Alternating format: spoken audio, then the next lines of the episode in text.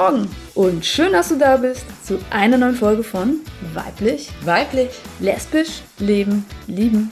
wir sind Jasmin, und Annabelle und begrüßen dich zu deinem Podcast von und vor allem für queere Frauen.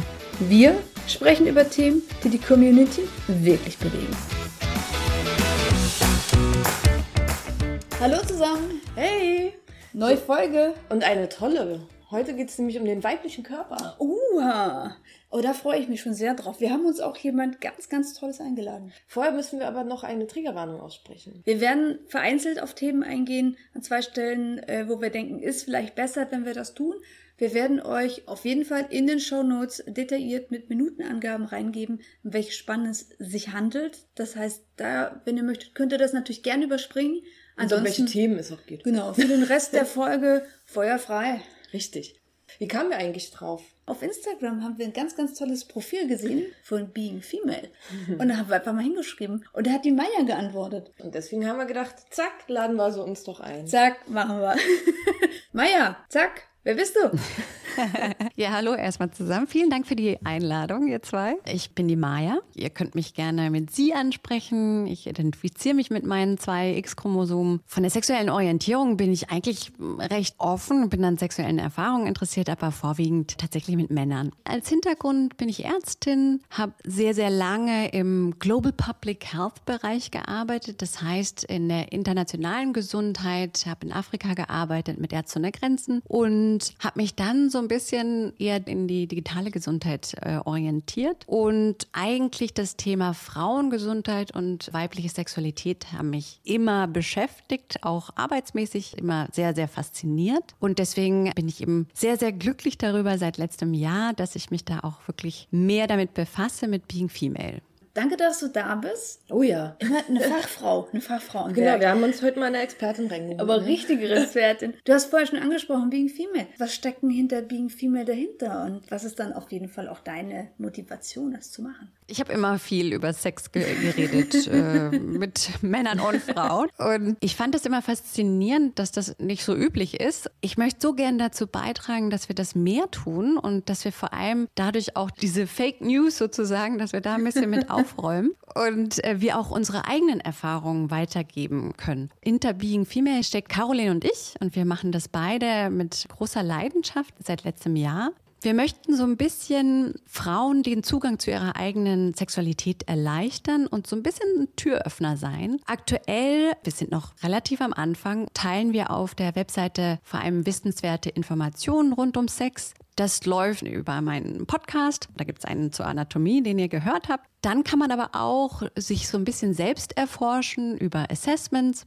und Übungen, wo man sich dann noch ein bisschen mit sich selber mehr beschäftigen kann. Und dann gibt's noch zum Teilen der Erfahrungen unser monatlichen Online-Frauentreff Being Female Together. Cool. Das ist Wahnsinn. ja mal ein richtig cooles Paket. Ich muss gestehen, ich habe auf deiner Homepage auch schon so ein bisschen rumgeklickt und das ein oder andere Quiz gemacht. Ach, schau an. Ja, und es war erschreckend, wie schlecht ich abgeschnitten habe. Wirklich? Ich dachte, ich, ich check's. Das, nach der Vorbereitung auf die Folge, ich dachte, ich weiß alles. Ne? Nee, wirkst immer so. nicht, nicht so möglich. Man muss ja auch gar nicht alles wissen, aber das ist ja schön, wenn du dich schon mal damit beschäftigst. Das ist doch super. Auf jeden Fall, Maya hat eine wundervolle Folge gemacht zur weiblichen Anatomie, wie sie schon sagt. Genau, so kamen wir auch drauf. ne? Und alles, was wir jetzt auch besprechen, das könnt ihr da wirklich noch viel, viel tiefer und detaillierter nachhören. Wollen wir ja auch nicht eins zu eins reproduzieren. Nein. Richtig. Wir wollen sie auch ein bisschen interviewen, ne? Genau, klickt bei Maya einfach dann rein. Jetzt springen wir mal mitten ins Thema rein, würde ich Ja, sagen. und jump. fangen mal an, uns mit den weiblichen Körper, Genitalien. Genitalien zu beschäftigen. auch nicht nur, ne? Ja. Nicht nur. so, Maya, könntest du uns mal so grob den Aufbau von Vulva und Vagina erklären? Und was sonst noch dazu gehört, ne? Und was sonst noch dazu gehört, natürlich. Sehr gerne. Die Vulva ist natürlich mein Lieblingsorgan. Unseres ist auch. das Organ für hoffentlich ganz viele Frauen. Es ist das Organ der weiblichen Lust und es schützt dazu noch das Gewebe gegen Irritationen, ob es jetzt von Urin oder von Kot ist und kann natürlich auch ein Baby zur Welt bringen. Der Wahnsinn, was es alles Ja. kann. Die Vulva besteht aus dem Venushügel. Dann ist da natürlich die Klitoris, das, äh, das Herzstück sozusagen. Und dann gibt es die inneren und äußeren Vulvalippen. Ich nenne sie natürlich bewusst nicht Schamlippen, weil es hat ja nichts mit Scham zu tun aber auch bewusst innere und äußere, denn oftmals wird es große und kleine genannt und äh, letztendlich sind die inneren manchmal größer als die äußeren und umgekehrt. Und deswegen ist es irrelevant, welche größer sind, sondern wenn man das einfach von der Lage her benennt, dann glaubt keiner nur, weil seine, seine inneren irgendwie größer sind, dass das nicht normal ist. Haben da Frauen irgendwie Probleme manchmal, wenn das andersrum ist als in Pornos oder so? Ja, leider schon. Genau, es gibt gerade auch durch Pornos, aber auch durch andere Bilder äh, und Vorgaben hat man oftmals so ein bisschen so ein sehr mm, fast schon kindliches Vulvabild vor Augen, wenn man daran denkt. Leider fühlen sich viele unwohl, wenn die inneren äh, Vulvalippen eben ein bisschen größer sind. Und deswegen ist es ganz wichtig, das zu betonen, dass das äh, total normal ist und auch wunderschön. Genau. Da gibt es ja so ein Kunstprojekt von diesem einen Künstler mit der Wall of Vagina, wo man dann echt mal sehr viele unterschiedliche Vulven sieht und das finde ich was sehr Schönes, auch wenn der Name nicht so ganz passend ist. Ja, das ist wirklich total äh, spannend. Kann man einfach googeln. Packen wir in die Shownotes mit rein. Super, perfekt. Genau, dann gibt es in, in der Vulva endet die Harnröhre sozusagen. Das sogenannte Vestibulum, das ist die Scheidenöffnung, der Scheidenvorhof, also der Eingangsbereich zur Vagina. Und dann ist dann noch der Damm, das ist der Bereich, der zwischen dem Vagina-Eingang und dem Anus liegt. Ich habe schon mal gelesen, einige Männer denken, dass wenn Frau einen Tampon drin hat, dass man den zum Pinkeln rausziehen muss. Ja, stimmt. Das denken sogar manche Frauen. Ja? Ja. Echt? Ja. ja, das ist interessant. Nee, das braucht man nicht, das stimmt. Die Vagina ist also nur der, der Schlauch zwischen der Vulva und, also zwischen dem äußeren äh, Geschlechtsteil der Frau und der Gebärmutter. Das ist einfach nur so ein Schlauch. Und da sind gar nicht so viele Nervenendungen, also sonst würde auch so eine Geburt sehr, sehr, sehr viel mehr Schmerzen bereiten. Aber Maja, es wird ja oft Vagina und Vulva, oder Vagina wird ja zu allem gesagt.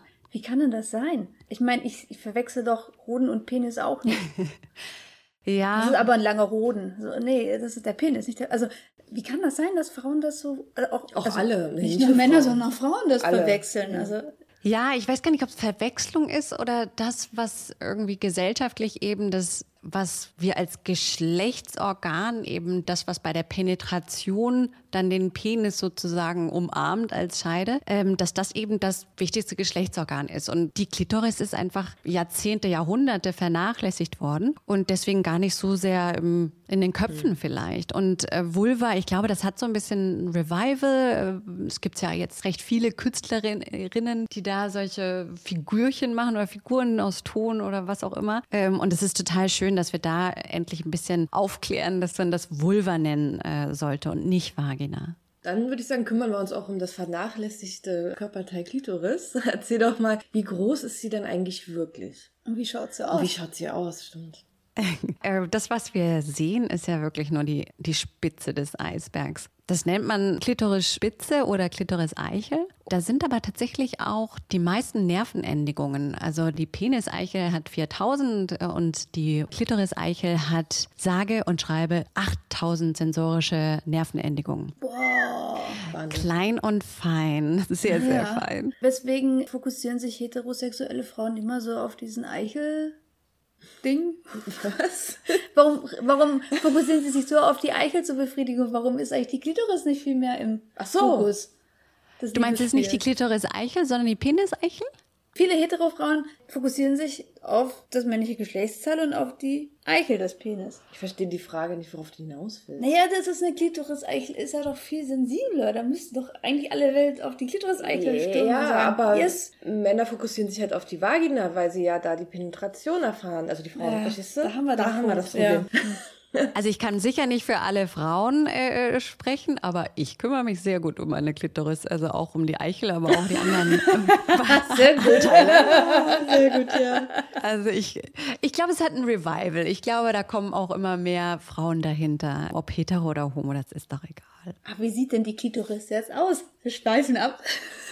Genau, wir schweifen ab. Also, die Klitoris sieht aus wie ein umgekehrtes Y, wobei, wie gesagt, nur die Spitze zu sehen ist und wird von einer sensiblen Vorhaut überdeckt, die wirklich auch sehr schön sensibel ist. von dieser Spitze aus laufen praktisch zwei Klitorisarme, sozusagen Klitorisschenkel, entlang hinter den äußeren Vulvalippen. Und die sind so zwischen fünf und neun Zentimeter lang und können bei manchen Frauen bis in die Oberschenkel reichen. Wahnsinn. Wie groß, ne? Hammer. Riesig. Ja. Ja. Tatsächlich sind da ja auch Schwellkörper. Das heißt, wenn wir erregt sind und wenn es da irgendwie zur, zur Schwellung kommt, dann sind die teilweise sogar länger und größer als ein Penis.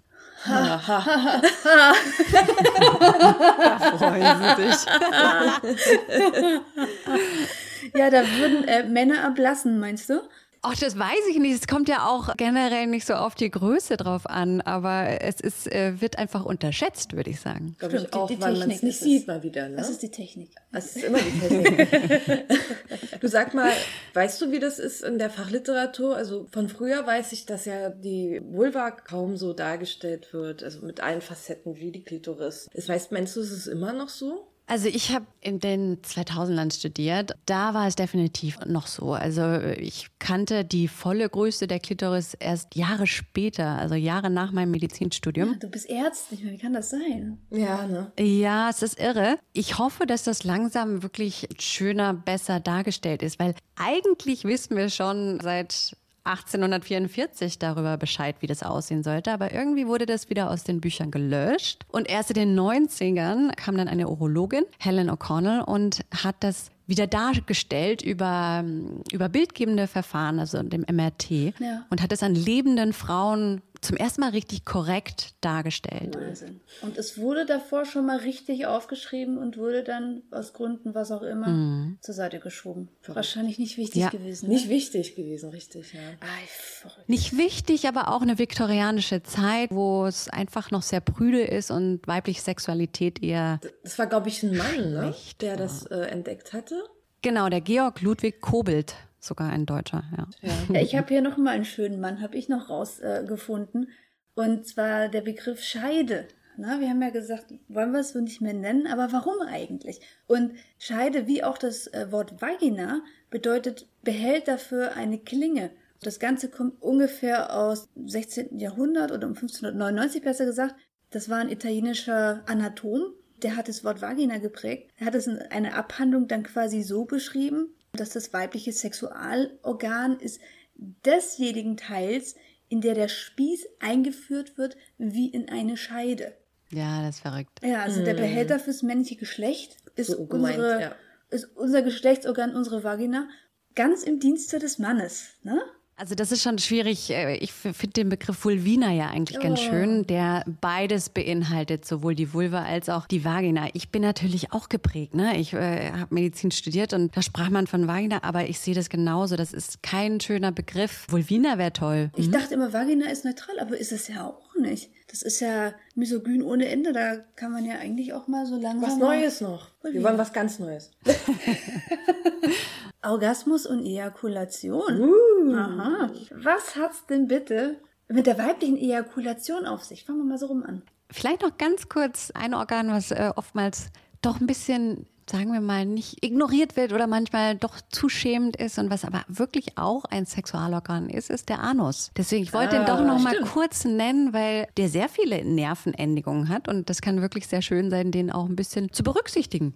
Das stimmt. Das ist, glaube ich, sehr, sehr großes Tabuthema. Ne? Noch größer, glaube ich sogar, Ja, ja. ja. Ich könnte stimmt. ich mir vorstellen, bei homosexuellen Männern, ohne jetzt in ein Fettnäpfchen treten zu wollen, könnte ich mir vorstellen, dass das mehr Beachtung findet. Ja, wahrscheinlich. Das glaube ich auch, ja. Genau, also zu deiner Frage, weibliche Ejakulation. Da scheiden sich, glaube ich, auch manche Geister so ein bisschen. So Ganz, ganz, ganz geklärt ist das alles noch nicht. Was in der Literatur aber beschrieben ist, ist, dass es so ein bisschen zwei verschiedene Dinge gibt. Da ist einmal die weibliche Ejakulation und die geht tatsächlich von den sogenannten Skenedrüsen aus. Das sind sehr prostata-ähnliche Drüsen, die eben die Frau hat. Und da kommt dann so ein milchig, milchiger äh, Saft raus bei manchen Frauen während des Sexes und während des Orgasmus. Dann sprechen manche von Squirting. Da, was man so auch in Pornos sieht, da schwallt dann, also, also ist dann ein, ein Schwall von Flüssigkeit kommt dann da raus. Ein Brunnen, ja. Und das ist tatsächlich vorwiegend Urin. Also das muss man meiner Meinung nach ein bisschen unterscheiden. Das kann beides wunderbar sein. Das muss aber auch nicht jede können äh, und ist nicht Bedingung für einen wunderschönen Sex. Aber ähm, denke ich auch nicht.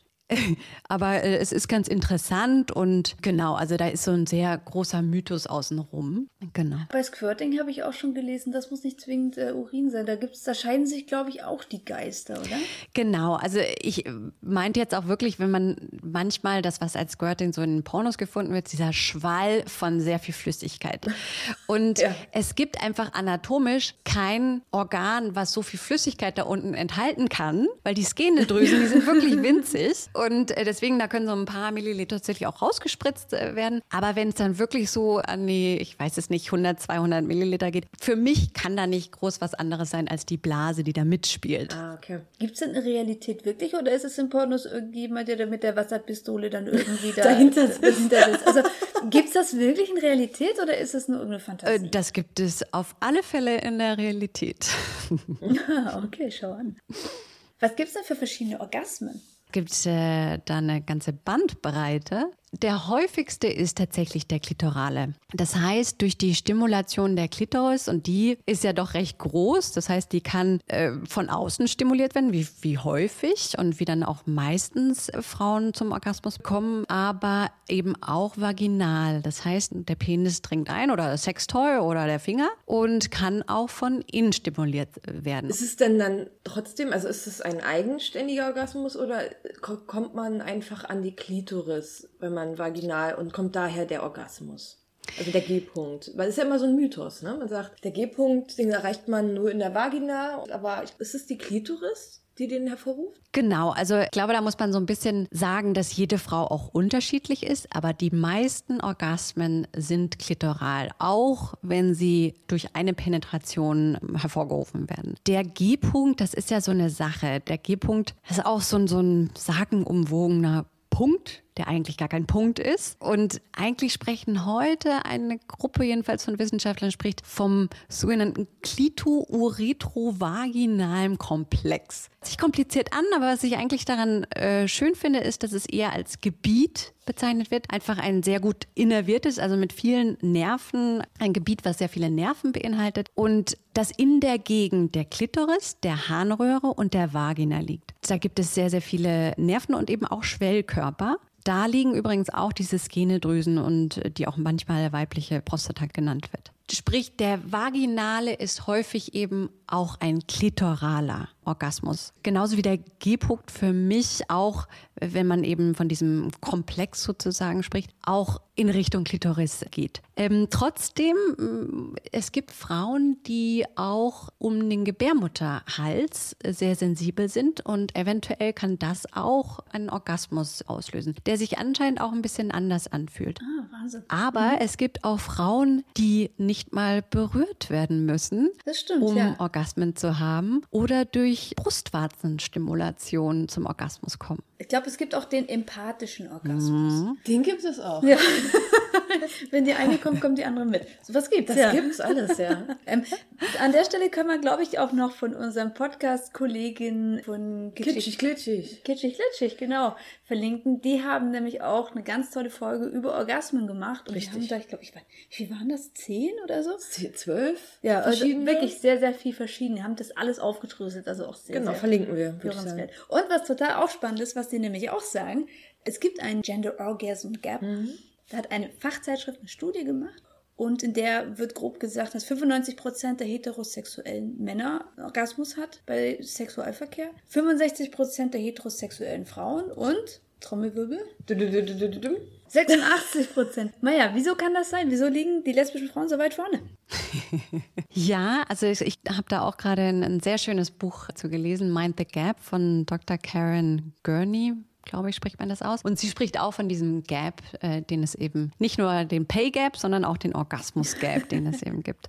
Naja, so wie wir Sex eben heute noch definieren, ist praktisch der Abschluss der männliche Orgasmus. Dadurch, dass Penetration so sehr im Vordergrund ist, und wie wir jetzt gerade auch besprochen haben, die Klitoris vor allem das Hauptorgan für den Orgasmus ist, wird nicht bei jedem Sex die Klitoris stimuliert. Und dadurch äh, kommt es eben bei heterosexuellem Kontakt weniger häufig auch zum weiblichen Orgasmus. Und ich will das gar nicht nur den Männern vorwerfen, weil äh, die, ja. die Männer wachsen ja auch mit der falschen Anatomie sozusagen auf und äh, denken sich, naja, die Penetration bringt auch den weiblichen Orgasmus und wenn die Frau nicht kommt, dann ja, ist da irgendwas vielleicht äh, problematisch, ne? Ist da irgendwas funktioniert nicht. Deswegen ist es so wichtig, die richtige Anatomie äh, mal anzusprechen und darzustellen. Das ist wohl wahr, ja. Ein Freund, unser Freund, sehr gut Freud, der Freund Freud, der hat ja auch so ein paar super tolle Sachen von sich gegeben, gerade was Sexualität und weibliche Sexualität äh, und Organismus angeht. Maja, kannst du uns da zwei Sätze dazu erzählen? Ja, sehr gerne. Naja, er war halt äh, Psychologe und hat sich sehr für die Sexualität interessiert und äh, hatte halt auch ein paar Patientinnen und hat, glaube ich, mit eigener Erfahrung da irgendwie seine Theorien aufgestellt. Auf alle Fälle fand, ähm, hatte er gesagt, der klitorale Orgasmus ist der eher eines Mädchens und der einer vollen, reifen Frau ist eben der vaginale äh, Orgasmus. Und das hat unsere Gesellschaft, jedenfalls die westliche, ganz schön geprägt wie Sex zu sein hat und wie der ähm, Orgasmus auch der Frau zu sein hat und wie, wie man dazu gebracht wird sozusagen. Und deswegen genau ist es eben so wichtig, das darüber aufzuklären. Mhm. Was hat er denn da für einen Bärendienst an den Frauen getan? Oder für die Frauen getan? Also was hatte das denn konkret jetzt als Konsequenz? Also man darf nicht vergessen, was für eine Zeit das damals war. Er hat schon das Unmoralische aus der Sexualität schon rausgebannt. Ähm, das ist jetzt so ein Trieb, das muss jeder machen was leider auch falsch ist. Es ist nämlich kein Trieb in die Sexualität. Ja, er hat dadurch natürlich schon so viel geprägt, dass wir jetzt mit Mühe und Not, weil er auch von vielen so gefeiert wurde über Jahrzehnte, Jahrhunderte, dass wir da mit Mühe und Not jetzt aufklären und sagen, ja, so ganz richtig ist das eben nicht, weil das eben auch auf ganz kleinen Erfahrungen beruht und er darüber einfach so gesagt hat, so, das ist jetzt so. Du sag mal, weshalb wird eigentlich so wenig über die weibliche Anatomie und die weiblichen Genitalien gesprochen? Ich meine, Freude ist jetzt auch schon eine Weile her und eigentlich könnten wir doch jetzt auch in den Medizinbüchern also richtig loslegen. Wieso dauert das alles noch so lange? Ja, das frage ich mich auch. Also ist es echt noch so ein großes Tabuthema in der heutigen Zeit? Ich meine, wir sind doch alle jetzt auch mit Instagram, Social Media, wir sind doch alle viel, viel schneller kommen also aufgeklärter, weil wir doch viel ja. schneller an Medien rankommen. Genau, das ist aber auch das Problem, denn das, was in den Medien, und das ist ja einer der Hauptfaktoren, wie wir tatsächlich über Sex lernen, denn letztendlich, ähm, also ich weiß nicht, wie es bei euch war, aber äh, bei mir, der Sexualunterricht war sehr, sehr knapp, sehr, sehr äh, mhm. schlecht und alle haben nur gekichert. Es war gruselig. Genau, und dadurch, dass man dann eigentlich davon abhängig ist, irgendwie, okay, jetzt schaut man sich vielleicht ein Porno an oder man googelt irgendwas, dadurch verfällt man natürlich in irgendwelche medialen Nachrichten. Und die Nachrichten, also praktisch diese Aussagen, die jetzt von, der, von den Medien geprägt werden, die sind halt nicht unbedingt so, dass wir davon Vorteile haben, beziehungsweise dass sie richtig darüber aufklären. Denn die wollen natürlich auch ihre Kunden und, und Männer auch ansprechen und nehmen häufig das einfach wieder auf, was, äh, was einfach schon da war und bekannt ist. Und genau, es ist einfach ein Tabuthema. Mein ja. Eindruck ist, dass viele Leute sich da schämen. Ich hatte mal bei Instagram einen, einen kleinen Post vom Spiegel reingenommen, wo in Brasilien in irgendeinem Park wurde eine riesengroße ja. Vulva-Skulptur hingestellt, also riesig. Und da war auch einer der brasilianischen, was weiß ich, Politiker, äh, der meinte, ja, wenn ich da jetzt mit meiner Tochter in diesem Park spazieren ging und die Tochter sieht das, wie soll ich der dann bitte erklären, was das ist? Endlich hat er mal einen Grund, dir zu erklären, was es ist. sollte mal seiner Tochter beibringen, dass das ein weibliches Geschlechtsorgan ist und dass man sich dafür bitte nicht schä also schämen muss. Ja, ja. Furchtbar, furchtbar. Ja, das ist wirklich schade. Und an jeder blöden Graffiti-Wand in Berlin äh, ist irgendein Penis draufgeschmiert. Äh, warum nicht? Ich habe auch letztens in den Kommentaren gelesen, dass es ja schon bei Hygieneprodukten losgeht. Da hat wohl eine Frau stand wohl an der Kasse und hatte ihre Binden auf auf das ähm, Band gelegt. Ganz normal, ja, wenn man halt einkauft. Da hat der Mann hinter ihr gesagt, dass sie das doch bitte runternehmen soll, weil doch seine Lebensmittel dahinter liegen. Ja, das ist natürlich katastrophal. Ja, also ich, ich bin auch immer, immer wieder äh, Total. erstaunt, weil, ähm, äh, naja, ich wohne in Berlin und da gefühlt ist da jeder ähm, sehr offen und spricht über seine Sexualität, aber ich glaube, dass das wirklich auch so ein bisschen eine Bubble ist und ähm, dass es viele gibt, Fall. die sich sehr dafür schämen. Unter anderem, wie gesagt, dass die Medien eben auch, egal was wir machen, sind wir ja falsch, äh, wir Frauen, ne? So, dass die Message darüber kommt, hast du nicht schon alles irgendwie Dreier Sextoys ausprobiert? Bist du prüde? Hast du irgendwie schon mehr als so und so viel Partner gehabt? Dann bist du ein Slut. Also es ist, man kann es auch nicht recht machen. Deswegen sind wir so in dieser, müssen uns davon befreien, was wir eben von außen äh, so eingetrichtert bekommen, sozusagen. Kommen wir nun zu einem bisschen ernsteren Thema.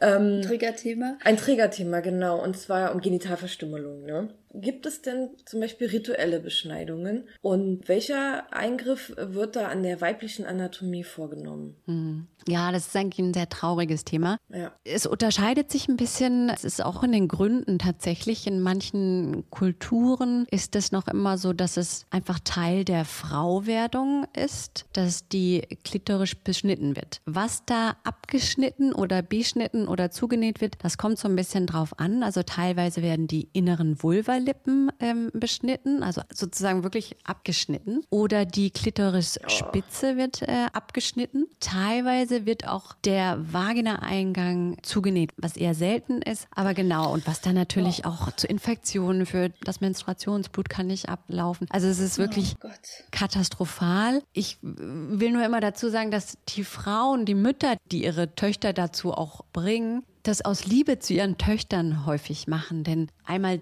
denken sie sich, okay, das ist einfach normal, so sind sie eben aufgewachsen. Und teilweise ist es so, dass in dem bestimmten Kulturkreis wird eine Frau eben nur angesehen bzw. verheiratet, wenn sie das, ähm, wenn sie das macht. Deswegen ist es ein ganz schwieriger Wahnsinn. Prozess, da Aufklärung zu betreiben und da Frauen zu empowern, dazu Nein zu sagen und geht natürlich auch sehr, sehr stark in Richtung der Mütter. Aber ja, ganz, ganz trauriges Thema, was, was immer noch tatsächlich auch manchmal in Europa, weil wir doch auch heute reisen und Menschen überall leben, auch stattfindet. Ja.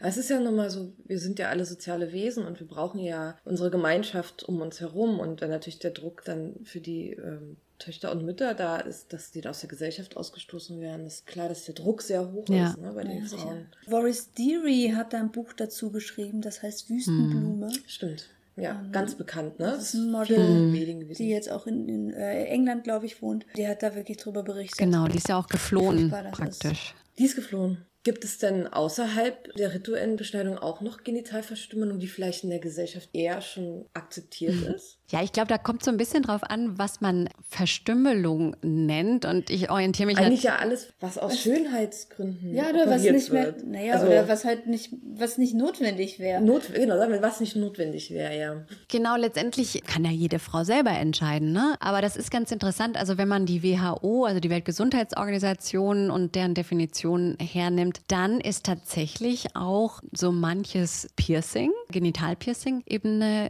genitale Verstümmelung. Letztendlich wenn jeder, jeder macht, wie gesagt, was er will, muss man natürlich eben auch wissen, was für tolle Nerven man dabei leider auch zerstören kann. Ähm, aber äh, nochmal, jeder, jeder macht das, äh, wie, er, wie er möchte. Was trauriger ist, wenn man das natürlich tut, weil man das Gefühl hat, da unten nicht schön genug oder richtig oder normal auszusehen. Denn letztendlich könnte man auch diese Schönheitsoperationen eben um, das nennt man dann äh, Vulvoplastik, das heißt die plastische Chirurgie der inneren Vulvalippen. Wenn die beschnitten werden, dann, äh, ja, für mich ist das schon auch eine gewisse Genitalverstümmelung. Die Beschneidung am Penis, ist das eine Genitalverstümmelung laut der WHO? Ja, das ist ganz spannend. In meinen Augen ja, wenn man sich die Definition durchliest, ist es ganz interessant. Aber laut WHO nein. Und man darf halt nicht unterschätzen, wer da alles auch mit am Tisch sitzt. Und zwei ähm, große Religionen haben das immer noch als Standardritual für die männlichen Babys und eigentlich auch total schade, denn in der Vorhaut sind ganz viele Nervenendigungen, wie übrigens auch in der Klitorisvorhaut. Ja. Ja, und das schneidet man ab und vor allem ohne Zustimmung des Kindes. Ja, auch ein Kind hat ein Recht auf körperliche und seelische Unversehrtheit. Ja, aber wenn die WHO halt nicht anerkennt als äh, Verstümmelung, dann ist es natürlich schwierig. Ne? Ja, ja, es ist interessant. Äh, ja. Naja, ich hatte auch irgendwo gelesen, aber ich krieg's nicht mehr richtig zusammen, dass man früher auch Frauen beschnitten hat, um Krankheiten vorzubeugen, zum Beispiel Hysterie. Ja, ja, das ist sowieso das äh, ja, Absurdeste. In Europa gab es Klitorisbeschneidungen bei Frauen, die, die sehr viel Sex wollten vielleicht, also die einfach eine, eine ausgeprägte und vor allem Lust hatten und dazu standen. Und das betrachtet man in der, wie gesagt, in der viktorianischen Zeit einfach als pathologisch, also als krank. Und demnach dachte man, das Wolllustorgan schneidet man jetzt einfach weg und dann ist sie geheilt. Denn ist so Hysterie ist halt genau eine sozusagen nervige Frau, die halt irgendwie äh, geheilt werden muss. Und es ist einfach natürlich auch ganz, ganz schlimm und falsch. Ähm, und das ist natürlich äh, heutzutage verboten. Aber es ist verrückt, wie ausgeprägt dieser Gedanke war, dass Frau und Lust nicht so richtig zusammengehören anscheinend Was, früher. was haben wir Frauen eigentlich schon alles hinter uns? Ich verstehe Das es mussten auch wir nicht. schon alles durchmachen. Ich verstehe es auch nicht. Mein Gott. Ich habe noch mal eine traurige Sache, die mir in die Finger gekommen ist, und zwar der Husband's Cut. Das ist, wenn eine Frau ein Kind gebärt, dann kann das ja sein, dass das aufreißt. Der Damm. Der Damm, genau, und im Volksmund heißt es ja, leiert aus. Und wenn die Frau dann zusammengenäht wird durch Ärzte, gab es früher, und vielleicht gibt es das teilweise jetzt immer noch, die Frage an den Ehemann, ob man vielleicht noch mal einen extra Stich machen soll, damit es ein bisschen enger wird. Also der Stich für den Ehemann. Was natürlich Blödsinn ist, weil es dadurch ja die Vagina nicht enger wird, wenn man den Damm enger näht. Genau, Also, ne? äh, erzeugt nur einen Haufen Schmerzen bei der Frau. Ja, das ist völlig irre. Unfassbar. Ja, das ist wirklich überhaupt nicht äh, relevant für den Mann und den Sex. Ja, Ja, also haben Frauen erzählt auf Instagram, dass es immer noch gemacht wird, auch ohne die Frau zu fragen. irre. So, aber lass uns mal wieder zu einem, zu einem schöneren Thema gehen. Ja. Und zwar, in meiner Wahrnehmung gibt's zurzeit eine Trendwende, dass Frauen ein besseres Gefühl zu ihrem Körper oder auch zu ihren äh, Genitalien bekommen und auch Yeah. entwickeln. Und da auch das irgendwie mit mehr Interesse verbunden ist. Wie nimmst du denn das wahr? Ja, ich nehme das natürlich ähnlich wahr, zumal Being Female ja auch wieder ein weiterer Punkt, praktisch Push dazu in die Richtung äh, gibt. Und wir sind bestimmt nicht die Einzigen und ihr ja auch, die darüber aufklären äh, wollen, weil wir das Gefühl haben, dass das alles nicht so ganz richtig ist, wie das uns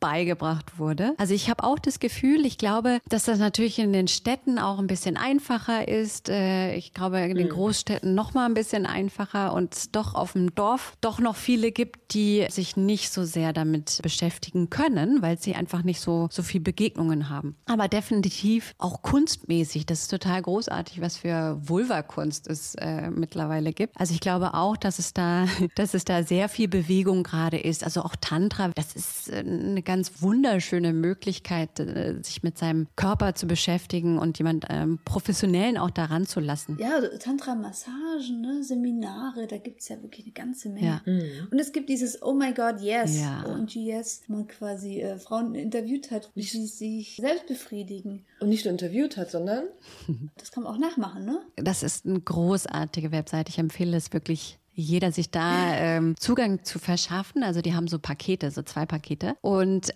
man denkt immer, äh, denkt vielleicht ein bisschen äh, teuer, es sind irgendwie so 60, 70 Euro. Dann hat man aber für immer auch Zugang. Aber es ist wirklich so wunderschön gemacht. Frauen erklären Frauen genau das mit der weiblichen Ejakulation und also es ist wirklich hands-on wird erklärt und äh, also wirklich ganz großartig, ganz frei darüber gesprochen. Es ist wirklich auch wissenschaftlich. Also die machen eben auch eigene, die arbeiten auch mit dem Institut zusammen und machen eigene Forschung. Also das kann ich jeder Frau empfehlen oder je, jedem empfehlen, da mal reinzuschauen. Auch eine andere Strömung, die ich sehe, was ich auch cool finde, ist, dass Frauen mehr zu ihrer Körperbehaarung stehen. dieses Body Positivity, ne? Ja, auch, Auch, genau. ja, ne? stimmt. Dass man nicht 90, 60, 90 sein muss. Ja.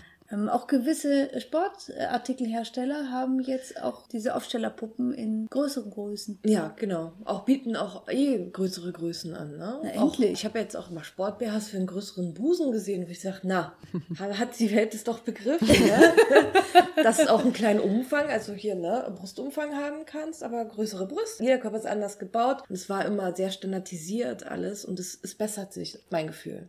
Ich glaube auch, aber ich meine auch ganz, ganz langsam. Also ich war äh, vor gar nicht langer Zeit auf der Webseite von Sarah und ich hatte wirklich das Gefühl, die Frauen sind noch dünner geworden und wirklich, Ja, also wirklich magersüchtig ähm, äh, anscheinend, also so äh, wirklich anmaßend. Ich wünschte, es würde noch mehr ein bisschen schneller gehen. Ich habe schon das Gefühl, dass es nicht bei allen angekommen ist. Und ich glaube, da muss Die Sporthersteller sind gut bei. ja, das freut mich, freut mich sehr. Ja. Ich hoffe, dass wir da noch andere ein bisschen mehr dazu pushen können. Das stimmt. Ich habe gerade gestern gelesen, die Generation Z, also die Jüngeren, die sagen, auch diese Röhrenjeans ist eine Katastrophe. Wir stehen wieder auf Bootcut etc., also auf weitergeschickte Hosen. Stimmt, Und dass jetzt ja. endlich nicht mehr der Körper in die Hose passen muss, sondern sich die Hose an den Körper anpasst. Ja, das ist super. es wird höchste Zeit. Das stimmt. Sehr schön. Die Aufklärungsarbeit sind gerade so Podcasts, wie wir machen oder die Arbeit, die du mit natürlich mit äh, Beam Females, mit deiner Kollegin zusammen machst. Wir haben aber auch geguckt, ja, wo findet das denn eigentlich noch statt? Ich habe mir Schulbücher im Internet mal angeguckt und ich war enthusiastisch, bis ich sie aufgemacht habe und habe gemerkt, nee, Fehlanzeige. Die reden immer noch von Scheide, die reden von Schamlippen. Da wird immer noch der Klitoris als ein kleiner Punkt dargestellt. Und das war ein großer Fuhrbuchverlag. Das war jetzt nichts Exotisches.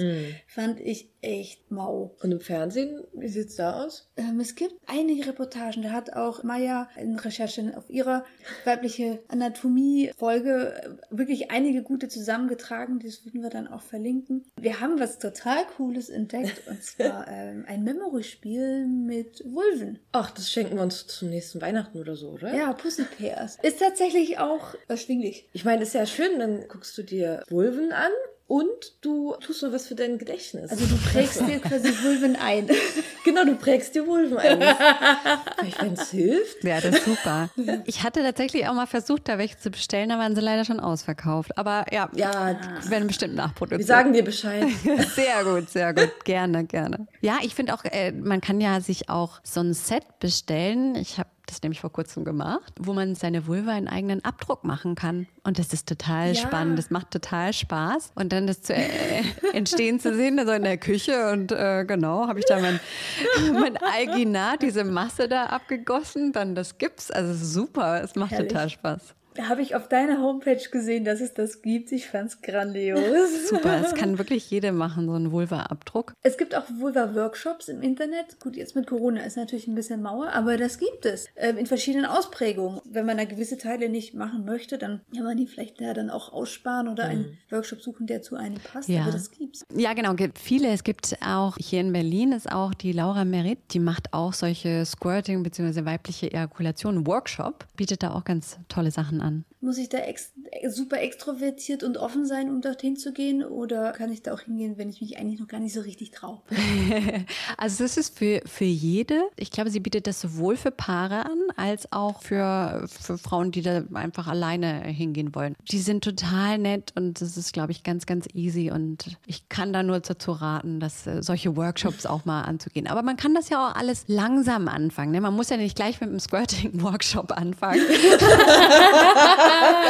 Also, vielleicht kann man auch wirklich erstmal sich mit seiner eigenen Anatomie beschäftigen. Das, es ist so schön, dass man das lieben lernt und seine Vulva bewundert. Ich meine, es ist ja auch nicht unbedingt das Erste, was einem, äh, was einem einfällt, weil das ist ja auch so ein bisschen äh, versteckt. Also da muss man ja auch erstmal so einen Spiegel in die Hand nehmen und sich so ein bisschen krümmen. Ähm, also das einfach mal selber betrachten. Und ich empfehle auch jeder Frau, wenn ihr beim Gynäkologen seid, äh, bei der Gynäkologin, dann auch da fragen, hey, ich würde gerne meinen Gebärmutterhals sehen. Können, können Sie da mal bitte hier einen Spiegel ranhalten? Und das ist auch super spannend, äh, super interessant, das mal wirklich zu sehen, wenn die da das sogenannte Spekulum, also diese recht unangenehme Zange da Das Metallzeug da, oder? Genau, manchmal ist es äh, Metall, manchmal schon äh, Plastik, was sehr viel äh, angenehmer ist. Das kann man übrigens auch immer sagen, wenn ihr das zu kalt findet oder es äh, schmerzt oder so. Das muss nicht, das darf nicht wehtun. Also ruhig auch das, äh, solche Ansagen bei der Gynäkologin äh, machen, weil klar, die steckt da nicht drin und manchmal trauen wir uns da nicht. Deswegen auch nochmal ganz wichtig, das äh, wirklich ganz offen auch anzusprechen, weil der,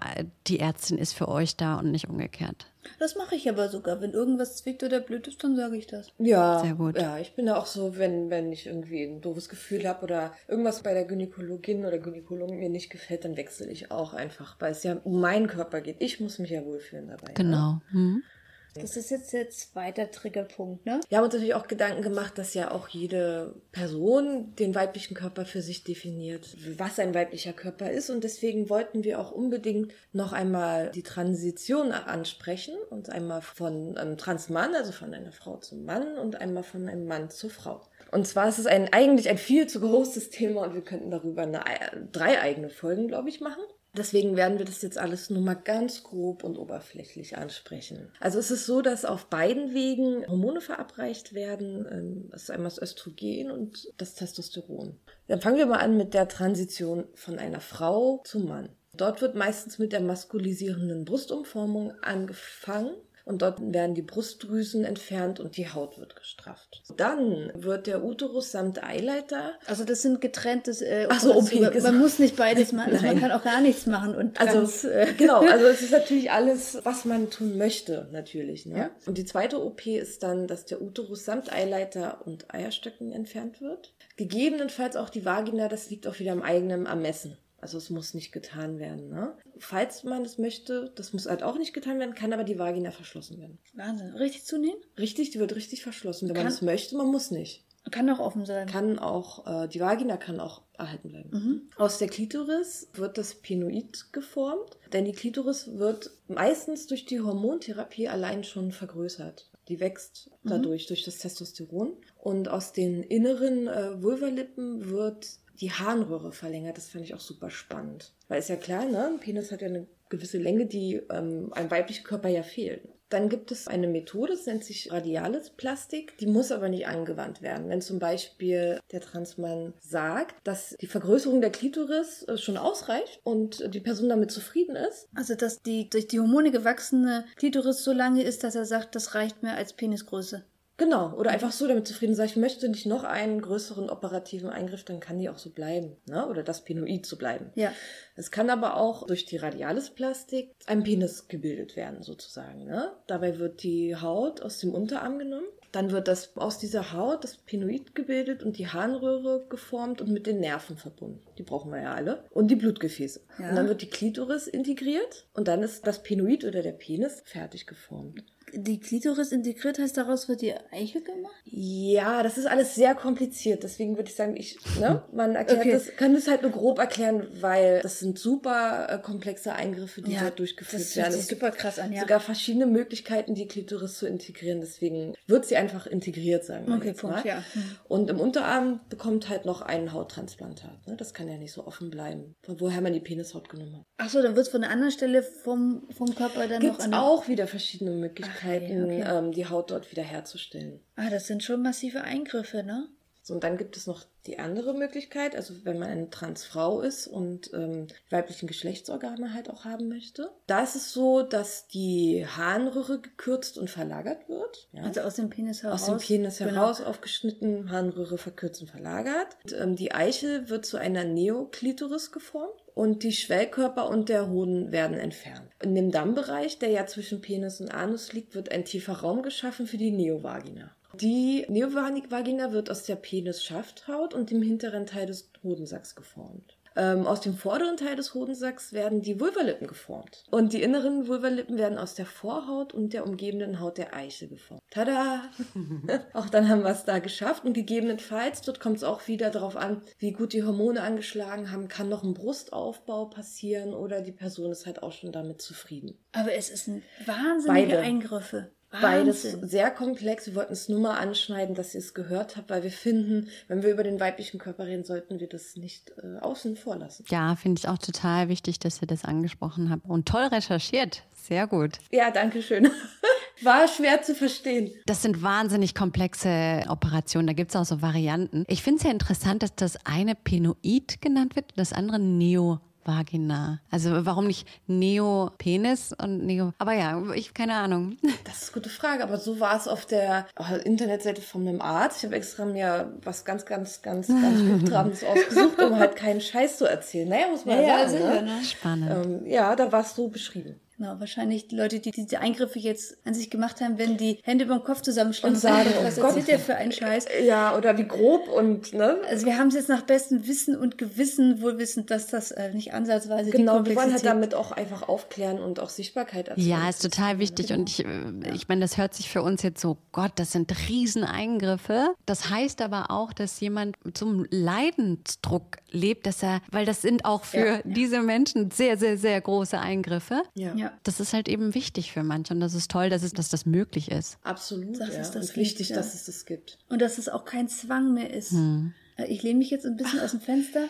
Genau, es ist, glaube ich, nicht mehr notwendig, für die Änderung des Geschlechtseintrages äh, die OP vollzogen zu haben. Es war aber mal notwendig. Es war notwendig. Das heißt, wenn ich in einem Frauenkörper bin oder äh, mich als Mann fühle, musste ich diese OPs machen, Hm. um wirklich den Geschlechtseintrag auch final ändern zu können. Das hat sich geändert. Wahnsinn. Das ist interessant, ja. Zum Glück. Ja. Ähm, Ich kann mich aber auch als zum Beispiel als Transmann identifizieren, ohne dass ich diese ganzen OPs mache oder Hormone nehme. Wenn ich sage, ich bin's, dann bin ich's. Ja. Absolut. Und das ist auch gut so. Das ist Ja, super. das, so. das muss an nichts festgemacht werden. Das ist auch, wäre auch toll, wenn das gesetzmäßig auch noch komplett geändert werden würde. Aber da gehen wir jetzt zu tief rein. Da haben wir jetzt noch einen zweiten Punkt. Es gibt ja auch Intergeschlechtlichkeit. Intergeschlechtlich sind Menschen, die sowohl weibliche als auch männliche Merkmale haben. Was man nicht sagen darf, ist Intersexualität. Das ist nämlich eine Diagnose.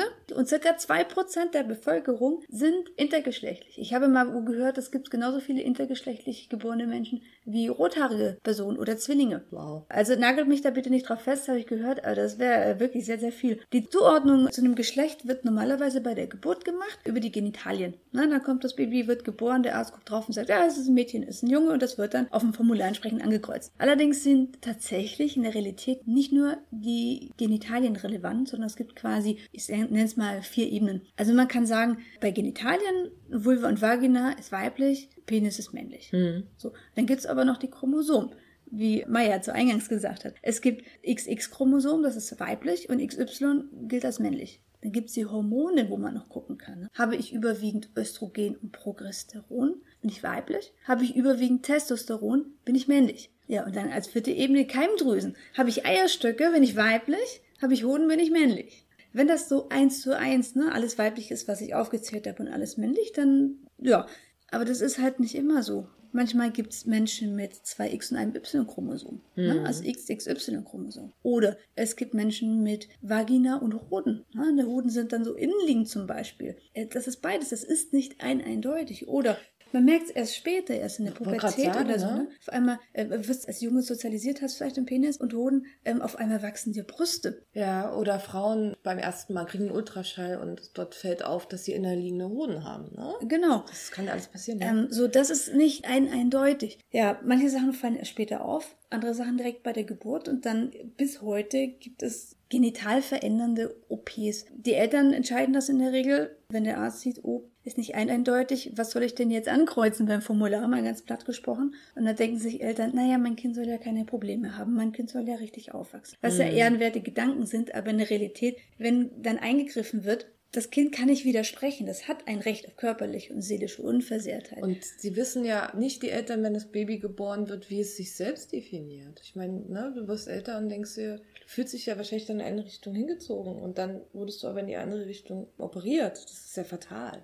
Ich glaube, auch in den meisten Ländern kommt man davon ab, das früh zu operieren, sondern versucht wirklich mit den Eltern zu sprechen und genau das anzusprechen, äh, dass man erstmal schauen sollte. Portugal und Malta steht es inzwischen unter Strafe. Auch sehr gut. In Deutschland noch nicht. Also der Deutsche Ethikrat spricht sich auf der Basis der UN-Kinderrechtskonvention gegen solche medizinischen, nicht notwendigen Operationen an nicht einwilligungsfähigen Kindern aus. Gut. Es gibt mal was. von Februar 2020, das ist jetzt gerade mal ein Jahr her, einen Gesetzentwurf, dass normierende OPs verboten werden sollen. Es gab auch Umfragen, die gibt es nach wie vor immer noch. Experten sagen aber, dieser Gesetzentwurf ist zwar gut und nett, aber er ist nicht ausreichend, weil falsche oder nicht eindeutig definierte Begriffe benutzt werden. Das heißt, würde es so umgesetzt werden, es Würde ist es zwar ein nicht Schritt, reichen. aber es ist wieder, Ach. Tür und Tor ist dann wieder offen, es ist wieder nicht sauber geregelt. Siehe Abstammungsrecht. Mm. Was dann passiert ist, es zieht trotzdem noch einen Rattenschwanz einfach nach sich. So, ach Gott, haben wir den Blog auch geschafft. Ne? ja, aber das war uns super wichtig, das auch zu erwähnen. Vielleicht auch nochmal zu den äh, Chromosomen. Ein, einen schönen, positiven Aspekt für Frauen ist, dass ein Mensch kann ohne das Y-Chromosom leben, aber nicht ohne das X-Chromosom. Hey. Oh. Das ist sehr schön, ja. So, Maja, wir haben es geschafft und jetzt wollten wir dir nochmal Raum geben, um für dich und für euch Being Female nochmal so richtig zu bewerben. Schrei raus, was du in die Welt schreien rein möchtest. Genau. ähm, Dankeschön, das ist nett. Ja, ich finde es immer so faszinierend, dass Sexualität eigentlich von vielen Frauen und auch Männern aber als Happiness-Aktivität Nummer eins bewertet wird. Wirklich, das ist uns wahnsinnig wichtig. Und trotzdem widmen wir uns unserer Sexualität wirklich so selten. Also wir machen Sport und lieben es über Essen und Kochen zu reden manchmal oder äh, irgendwelche anderen Hobbys. Aber Sex, obwohl es so wichtig ist, ist eigentlich nicht so oft Thema. Und ich glaube, das äh, sollten wir ändern und das wollen wir mit Being Female auch ändern. Und ähm, wir haben da so ein bisschen so einen Vierklang entwickelt und dazu gehört einmal das Female Hört, also der Podcast. Damit wollen wir so ein bisschen Wissen vermitteln, ähm, auf Themen aufmerksam machen, auch eben so, worüber wir heute gesprochen haben, über Anatomie, aber auch über, okay, Orgasmen ähm, oder die Libido. Und dann gibt es dann Female Forscht noch. Das sind eben diese Tests. Also da gibt es auf unserer Webseite auch schon einiges, ähm, wie du ja jetzt auch schon gemacht hast. Ähm, mhm. Teilweise, genau, da kommen auch immer wieder welche dazu. Und es geht darum, wirklich einfach mal sich diesen Fragen zu stellen. Es ist, geht nicht darum, dass da jetzt unbedingt das Ergebnis rauskommt. Ich bin richtig, ich bin falsch, überhaupt nicht, sondern wirklich, dass man sich mit diesen Fragen einfach mal beschäftigt. Und dann gibt es Female Macht, natürlich zweideutig. Ähm,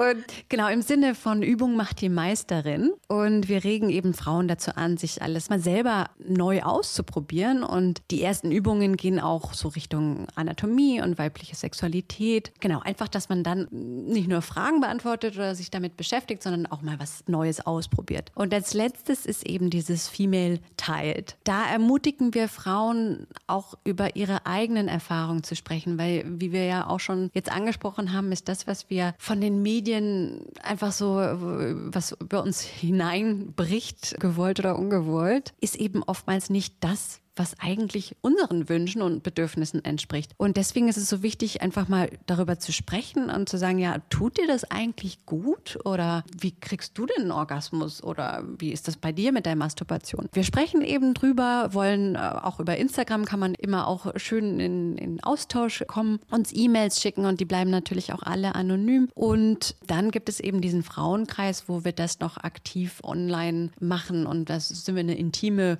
Gruppe von ungefähr zehn Frauen und äh, da kann auch jeder sich dafür anmelden. Dann sprechen wir wirklich über die eigenen Erfahrungen zu einem ganz, ganz bestimmten Thema. Genau, das ist ähm, so der Anfang von uns, aber ich glaube, die Reise geht noch weiter. Ich bin ganz gespannt und freue mich auch äh, auf die Reise, weil man auch so tolle Frauen wie euch kennenlernt, die eben auch ja. in der Richtung unterwegs sind und äh, das ist so schön, man bereichert sich eben und man, genau, ist ein, ein, ein Teil einer großen Mission sozusagen und genau, Genau, das ist total spannend. Wow, Maja. Super Klasse. tolle. Tolle ich find, Arbeit. Ich finde euer Instagram-Profil auch super toll. Die äh, Beiträge, die ihr macht, die sind echt äh, super, super gemacht. Ja, schön, schön. Das ist so eine Mischung aus Wissen vermitteln und absolut sympathischen Menschen. Ja, und einfach ja toll, auch toll geschrieben und super. Das freut mich. Wir haben es geschafft, Maja. Und ein riesen Danke an dich, dass du dir Zeit genommen hast, mit uns diese Folge aufzunehmen und dass wir aufklären können. Das ist klasse. Sehr, sehr gerne. Annabelle ist gerade total beseelt. Ich merkst du, ich bin total happy gerade. Ja, ich auch. Vielen, vielen Dank, dass ich äh, dabei sein durfte. Und äh, genau. Ich freue mich auch von euch wieder zu hören. Na klar. Ja. Gut. Dann unser Werbeblock noch. Ne? Ja, erzähl mal. ich hing grad. Wenn ihr Anregungen habt, schreibt uns an weiblichweiblich.de, schaut bei Instagram vorbei, hinterlasst Kommentare, ein Like, netten Spruch. Facebook sind wir auch manchmal. Anregungen, alles Mögliche. Habt's gut, Habt's macht's gut, gut. Genau, alles gut. Gute. Tschüss. Ciao, ciao. Du willst mehr? Na, dann besuch uns einfach auf unserer Seite weiblichweiblich.de auf Facebook oder schreibe uns an info@weiblichweiblich.de.